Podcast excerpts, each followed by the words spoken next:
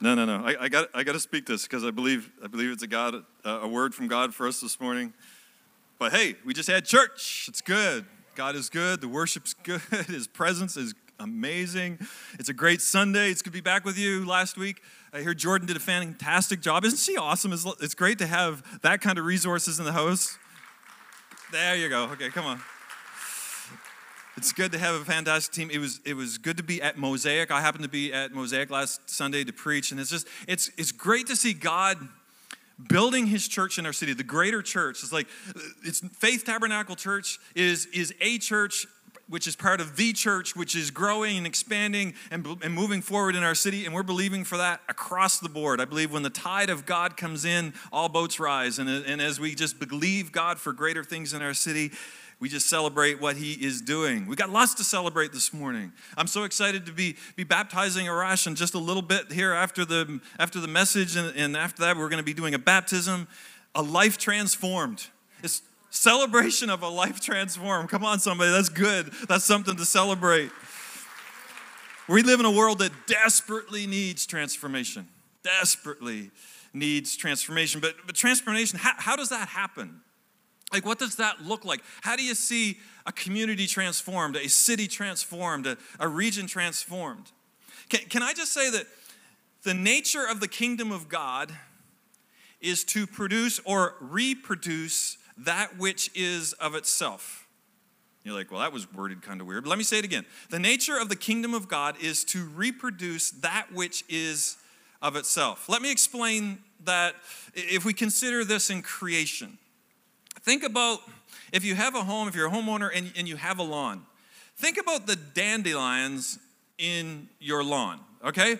Um, they have the ability to reproduce and cover the whole earth. I mean, because, right? they do. And where did that, did, did God create each of those dandelion plants that are in your lawn? No, He created dandelions back in the Garden of Eden for some reason. And, and so, He needed the little things that are floating around, right?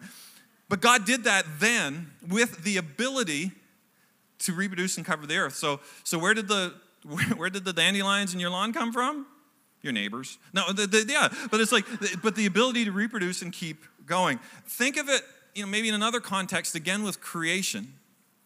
Now, without getting into the idea of a pre Adamic race or where did the people come from in the city that Cain ran off to, but when you think about in the Garden of Eden, God did not create a billion people by his hand.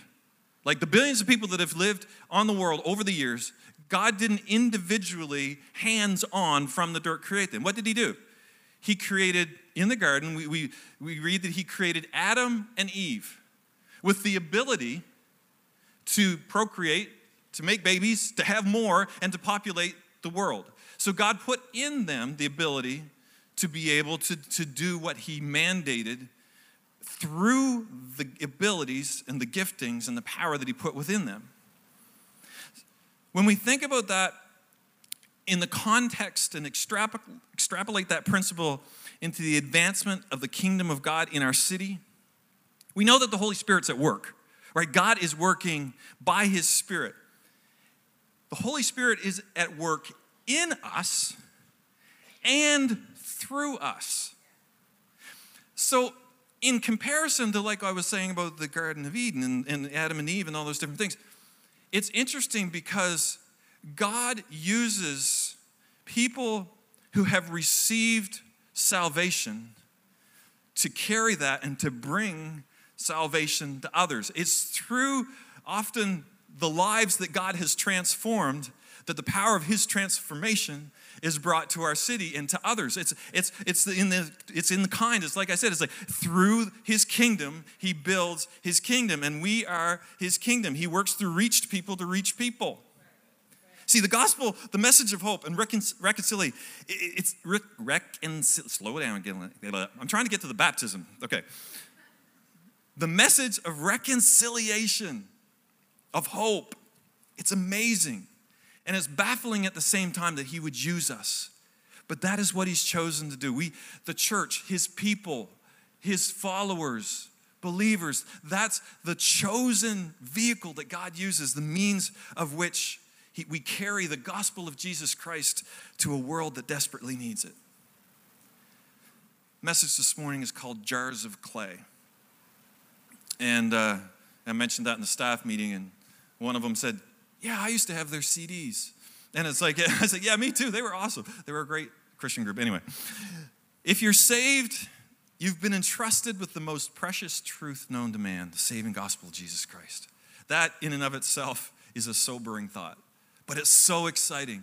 And I'm hoping this morning that as we open up God's word and as we explore that, that that will become so real to you this morning, that something will come alive in you as the recognition of that within you comes alive and God breathes his spirit into that.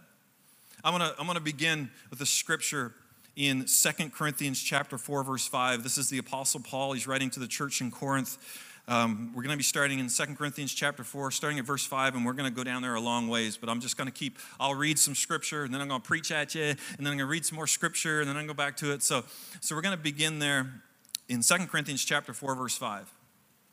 Paul and his, and his entourage, he's speaking, he's writing to the church in Corinth, and he says this For we do not preach ourselves, but Jesus Christ as Lord, and ourselves as servants for Jesus' sake. For God, who said, Let light shine out of darkness, made his light shine in our hearts to give us the light of the knowledge of the glory of God in the face of Christ. But we have this treasure in jars of clay to show that this all surpassing power is from God and not from us.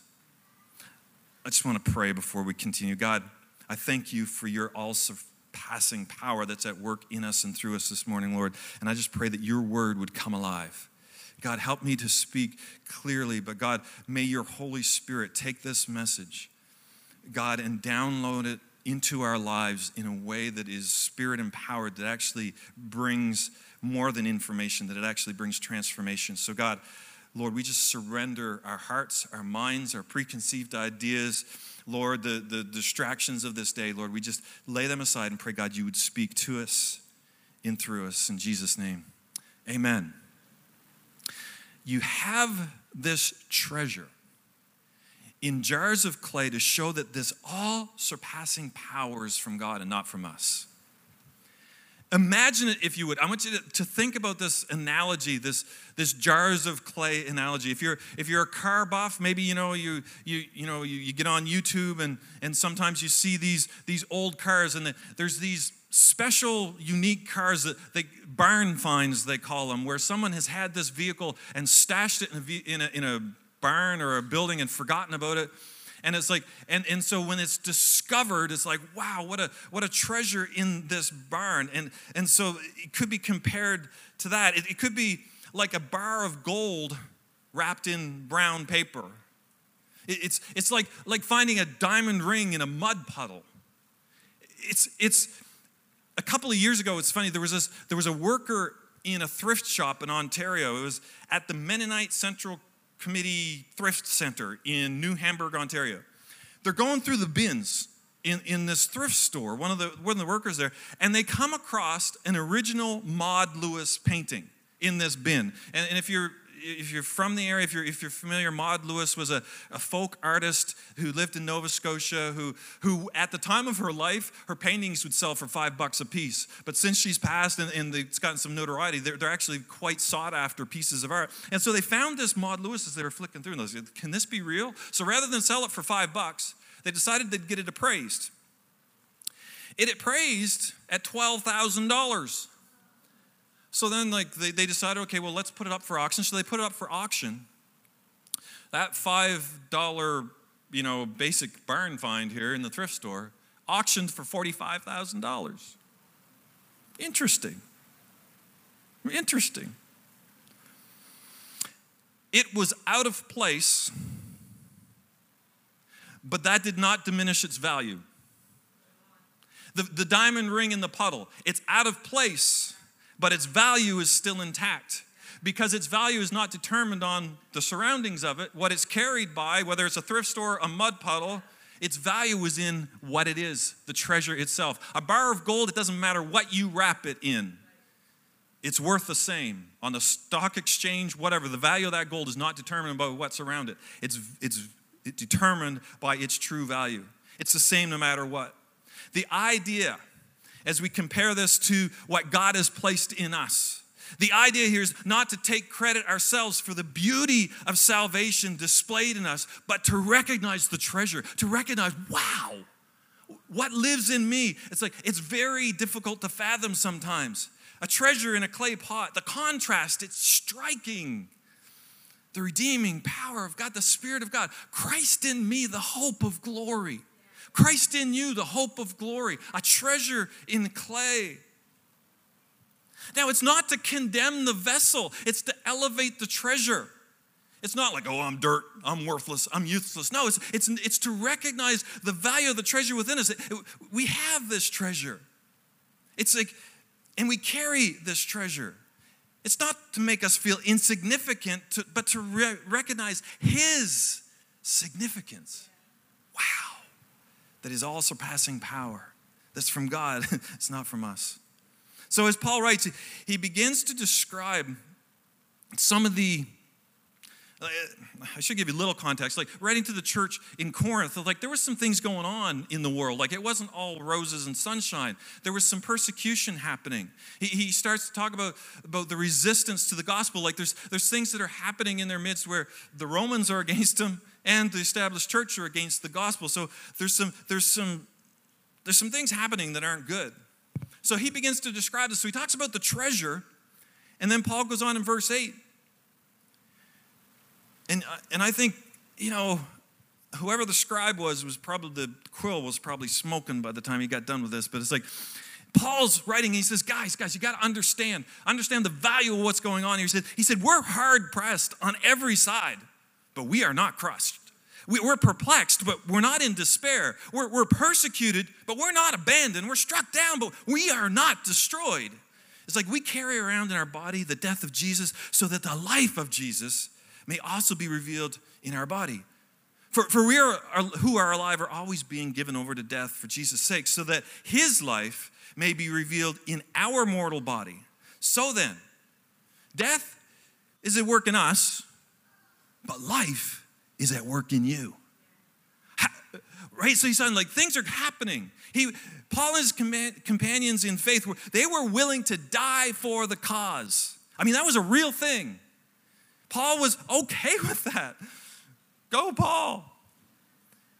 What he faced, it didn't distract him from seeing others experience the amazing grace of God. They recognized the power of the message that was given to them. Now, we don't face that kind of persecution in our world here. There are parts of this planet where people face that, that kind of persecution where they can die for their faith. But for us, in our comfortable yet warm church, we, we, we have a certain amount of comfort. We have a certain amount of, of ease, I will say. Much of the battle for us is, is in the context of, our, of what's going on inside. The battles, the resistance, there's, there's always a potential risk in sharing your faith, of, of being like who you are as a Christian and, and in, in the public sphere. It's, it's a very personal thing. We, we fight with our own thoughts, our own desires, our own struggles, our own comfort our own belief. Like there is like we all do. I do too. There's moments when you know God will give you a nudge, but you you you argue yourself out of it. You hear from God and you've got a word for somebody, and you're like and you convince yourself that that's not from God. And so we keep quiet, right? It's like these things they come to us, and yet we find we're so good at, at we should be lawyers because we can talk ourselves out of anything.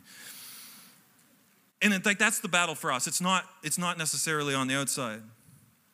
But Paul, as he continues, as he's thinking about this from the context of, of, of the people that are in front of him, and as he writes this letter, he says, he says this in, in 2 Corinthians 4.13, the next verse. He says, It's written, I believe, therefore I have spoken. And Paul says, with that same spirit of faith, we also believe and therefore speak. Come on, somebody. I mean, believe and therefore speak. I also believe and therefore speak because we know. So, Paul knows some things. He says, Because we know that the one who raised the Lord Jesus from the dead will also raise us with Jesus and present us, present with you in his presence, us with you in his presence. He says, This is good for you. This is good for us. We will present it in his presence. All this is for your benefit, so that the grace that is reaching more and more people may cause thanksgiving to overflow to the glory of God. It's for the benefit of others. So more and more people in our city can know the power and the presence and the love of God. So that more and more people in our families, in our lives, in our workplaces, more and more can know to the glory of God. For our, oh, don't skip any verses. Therefore, we do not lose heart. Mm. We will not give up. We will not quit. Though outwardly we're wasting away, yet inwardly we're being renewed day by day, by day by day. Anyway, therefore, we do not lose heart because we are being renewed day by day. For our light and momentary troubles are achieving for us an eternal glory that far outweighs them all. So we fix our eyes not on what is seen, but what is unseen. For what is seen, it's temporary, but what is unseen, it's eternal. I believe, and therefore I speak. I believe. I believe. And it's for the benefit of others and for the glory of God. I, I, I, believe and I speak not for my own fame and fortune. Paul says, I believe and I speak for the glory of God and for others. There's a bit of a school of thought out there that's a carryover from what we would call the modern uh, culture, the modern movement, when the Enlightenment happened, and there was this, this period of time that science became um, very prominent, investigative theories became very prominent. And, and, and what happened in that was through the process, the values of that shifted because what could be experimentally measured and proven became fact. And anything that could not be measured or proven scientifically became at worst arbitrary, or uh, at best arbitrary, and, and at worst diluted. Okay, so anything that couldn't be measured became like, well, you're off, you're off, you're, you're not there. You like, and so that became kind of the value thing within the culture that things became to be measured by in, in, the, in the modern era. And in, with, with that, what happened is one's faith became something that was both private and arbitrary. Your faith, what you believed, any, anybody's faith, what the different things that, that couldn't be measured, that became something that, well, that does not belong in the public square. That becomes something that must be relegated to the private sphere. You know, you can believe what you, and, and kind of the mantra of is like, well, if that works for you, that's fine, but that doesn't work for me.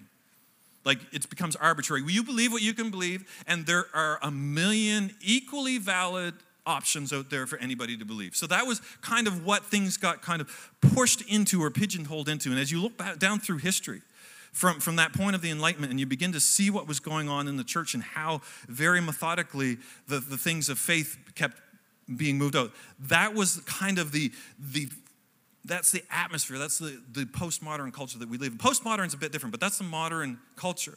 If it works for you, then that's fine, but it's not for me.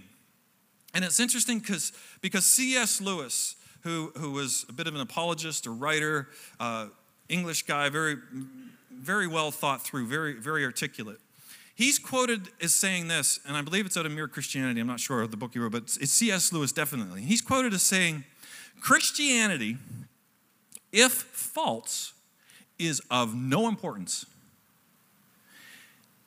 If true, it's of infinite importance. He says the only thing it cannot be is moderately important.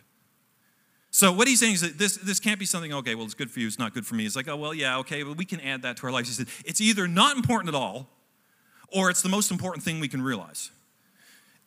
Jars of clay. The glory and the power of God in jars of clay. Either, either it's true and it's the most important thing you walk out of here with today, or it's of no account.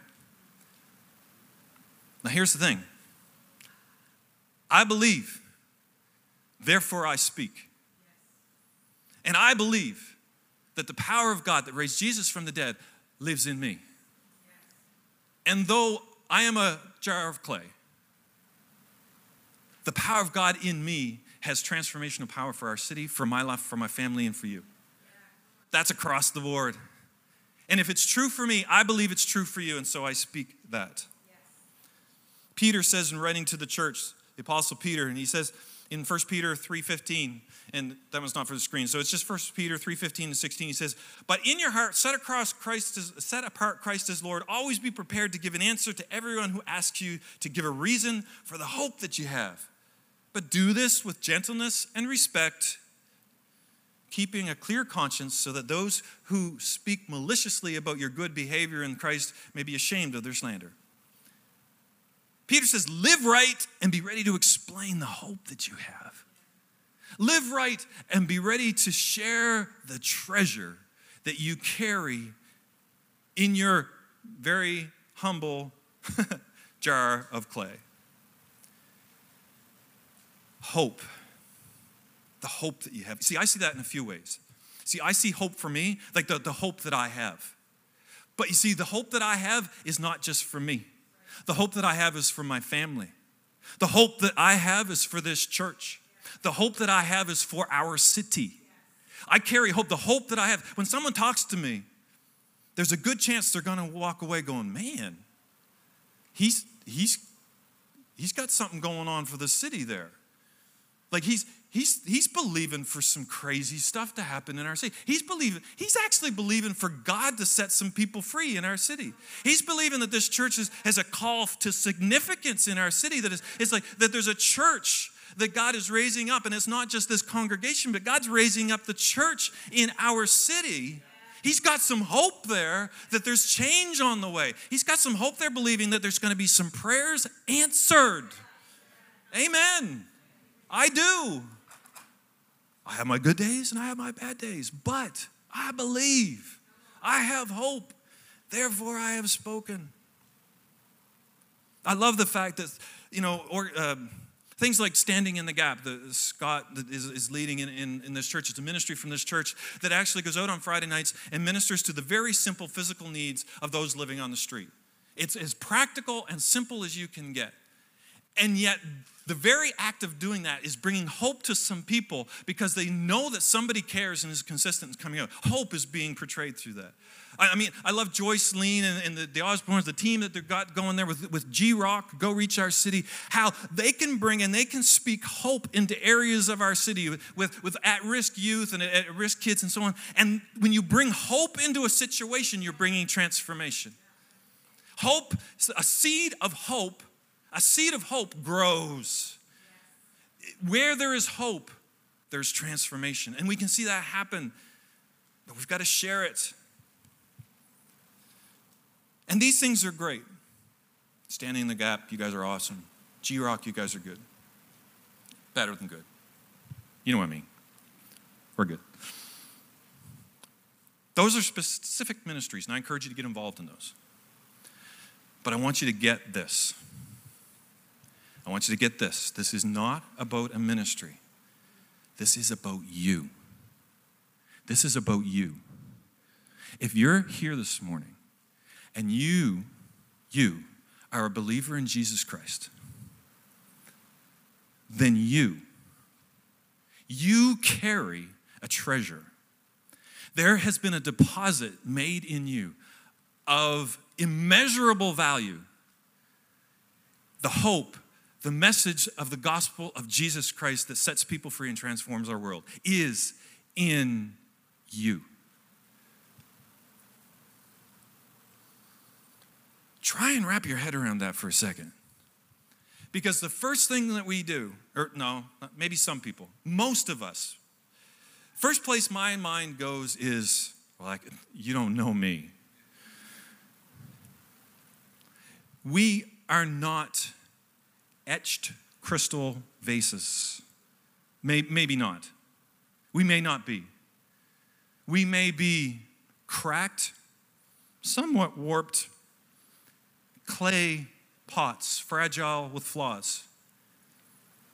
But we have this treasure. We have this treasure in jars of clay that the unsurpassing power of God may be manifest in us and through us to a generation and a city that so desperately needs it. As much as this message is about the church, it's about you. You know why? Because you are the church. The church is not a building, the church has not been a building ever. It's about us. We are his people, we are his church, we are those that he uses. Wow. Oh, if we could just figure that out, if we could wrap our heads around it, wrap our hearts around it, if we could believe that, we could walk out of here. I believe we walk differently than we walked in. And that's my hope for you this morning. We have this treasure.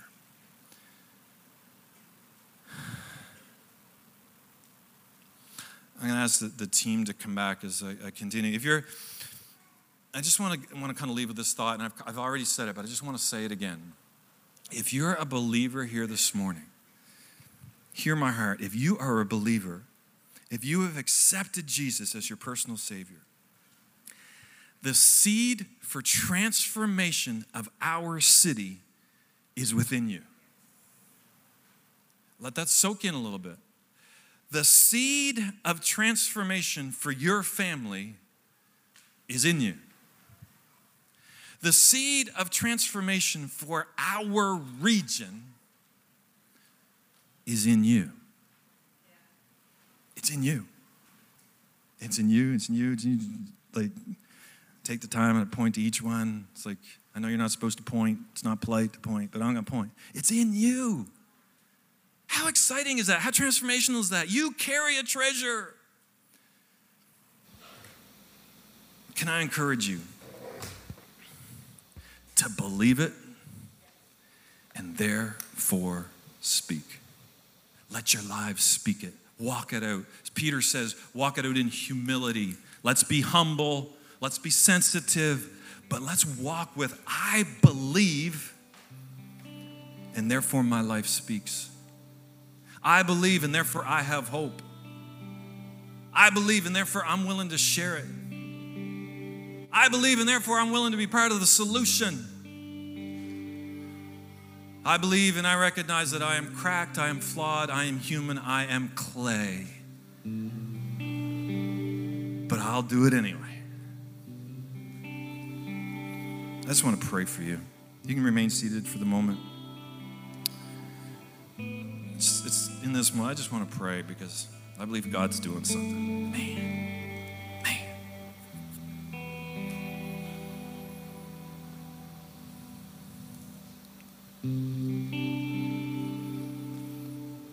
God, we, we begin by recognizing our frailty, our humanness, our brokenness. Lord, we are flawed. And God, so many times we've allowed that to disqualify us or to minimize or to hide or to bury the treasure within. We can't even believe that it's even there, but God, I believe that it is. Lord, for, for some folks here this morning that have maybe maybe made it about the wrapper, made it about the mud puddle, made it about the jar more so than the treasure. God, I pray for a transformational moment here right now, oh God.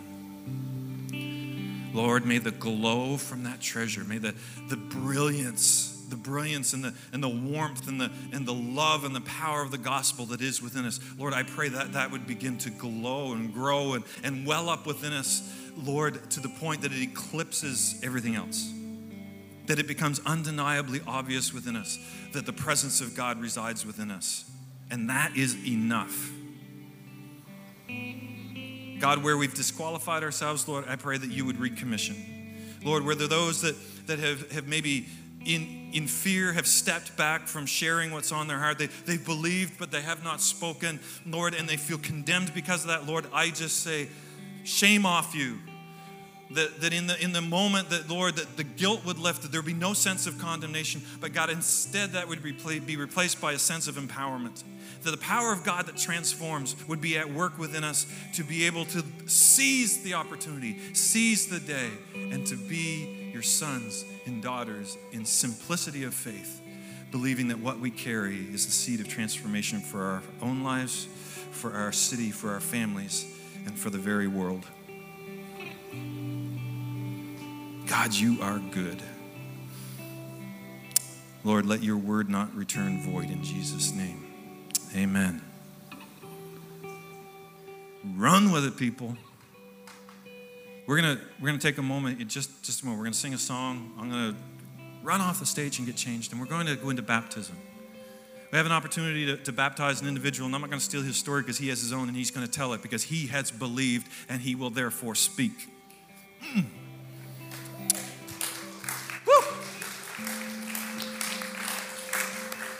Just as we've heard in baptism alone. But baptism, baptism does not save you, in case you're wondering. Baptism is this wonderful experience that we have in obedience to walk in the footsteps of Jesus, to allow a, a, a rite of passage, a ceremony, of will, for someone to publicly proclaim about Jesus and God, say, I'm with Him.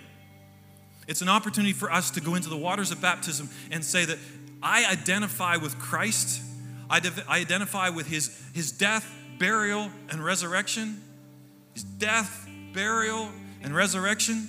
I identify with that because I'm new. I'm a new person in him. It, it's, it's not about, it, it, doesn't bring salvation, but it is a powerful symbol. And I'm believing for God to speak to Arash. Even if we go through this, I believe the Spirit of God's all over him and, and in this. And so we're going to celebrate that together because it, it's, it's a wonderful symbol of, of being just cleansed by the blood of Jesus and arising to new life. And like, who wouldn't be excited about celebrating that? And so we're going to do that. I'm going to ask that you stand and we're going to sing a song of worship as I as I go and I, and I get changed. And so God bless you all.